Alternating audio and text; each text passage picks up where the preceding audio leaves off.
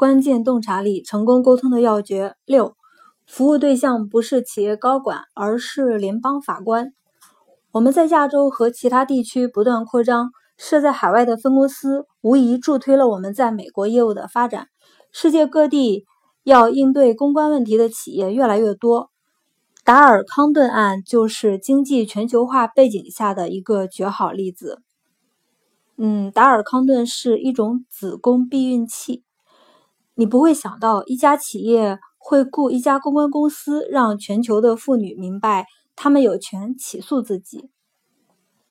这一活动非常成功，连远在孟加拉国和博茨瓦纳的妇女都提出了索赔，这让他们非常满意。或者说，公关公司要提交一份满意成绩的对象，不是企业高管，而是联邦法官。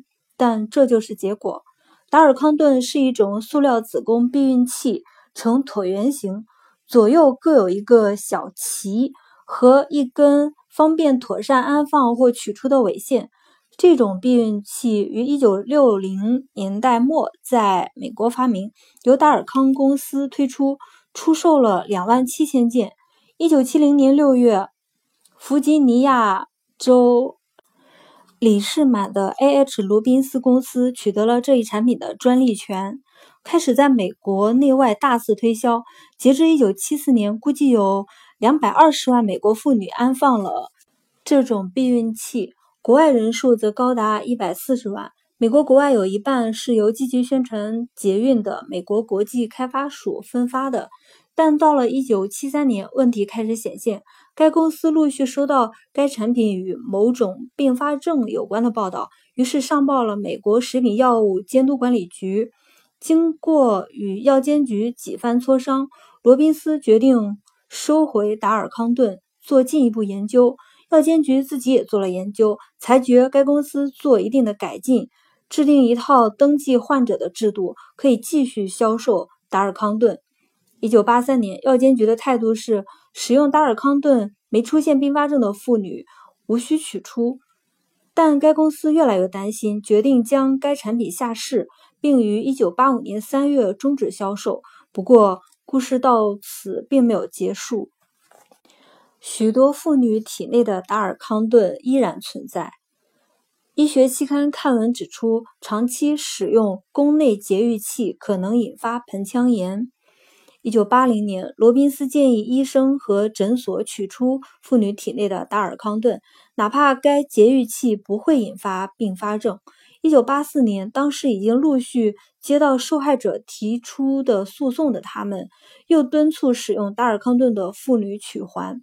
一九八五年八月，由于诉讼不断增加，该公司认为已经别无选择，只能按美国破产法向联邦法官申请重组。不过，在了解该公司未清偿的义务，包括将来的诉讼可能索取的赔偿金之前，法官不能贸然批准重组。为确定这一数量，法官定了1986年4月30日这个截止日期。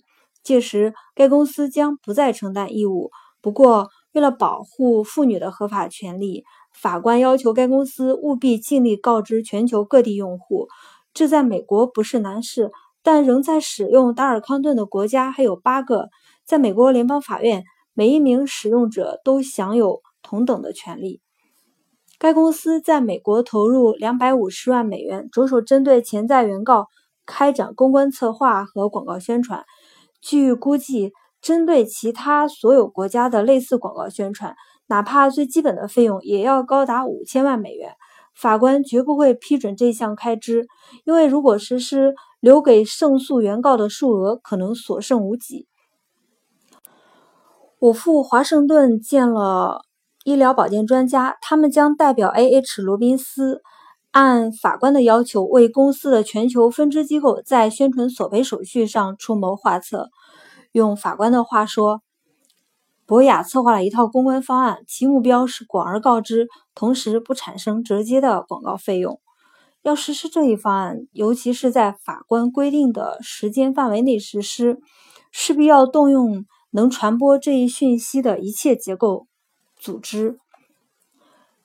我相信媒体肯定会非常支持，因为这不是销售产品，而是公益宣传。但可以与民众沟通的医疗机构、卫生官员和政府机构也不容忽视。由于实际上的客户是联邦法官，监管应相当严格。新闻原稿和附送背景资料都要送法院审批。此次方案共涉及二十九种语言，每位翻译都要当公证员的面宣誓，保证译文忠实准确。我们向四千八百余家媒体发放了新闻稿和详尽的背景资料。BBC 与美国之音等各大电台国际部也相继播发了这篇特写。我们组织了十六场记者会，客户的发言人详细说明了情况。我们给销售达尔康顿的各国医学会、卫生部长与美国大使馆去了信，国际开发署给各地分支机构寄送了背景资料，与设在日内瓦的国际卫生组织和巴黎的联合国教科文组织等机构组织进行了七百七十次面谈，通告了五百六十七家医疗机构、四百四十七个计生部门。五千六百七十个其他组织机构在各国的每次活动开支，我们都要一一列明，以资证明。宣传结束，将结果提交给法官。他宣布，法庭发现对外告知不仅全面，而且成果斐然。告知送达了八十一个国家的妇女。真正打动他的是，开展公关活动前只有一万六千例索赔。与四月三十日截止日期提出索赔的三十万妇女这一数字不可同日而语。几家消费者权益组织想推迟截止日，以便更多的妇女登记索赔。他们上诉到地方法院，听了陈词后，三人上诉法院一致维持法官的原判。上诉法庭称，本庭认为广泛通告非常成功，连肯尼亚。博茨瓦纳、巴基斯坦和孟加拉国等地的妇女都提出了索赔。多亏了这次开支不到一百万美元的宣传，世界各地的妇女了解了情况。因使用缺陷产品导致人身伤害的妇女也获得了赔偿。此外，公关得到多助，我们赢得了美国司法系统的尊重。这也给了我在全球一试身手的机会。这个项目虽是一个特例，但我们发现要覆盖世界各地的新闻稿越来越多。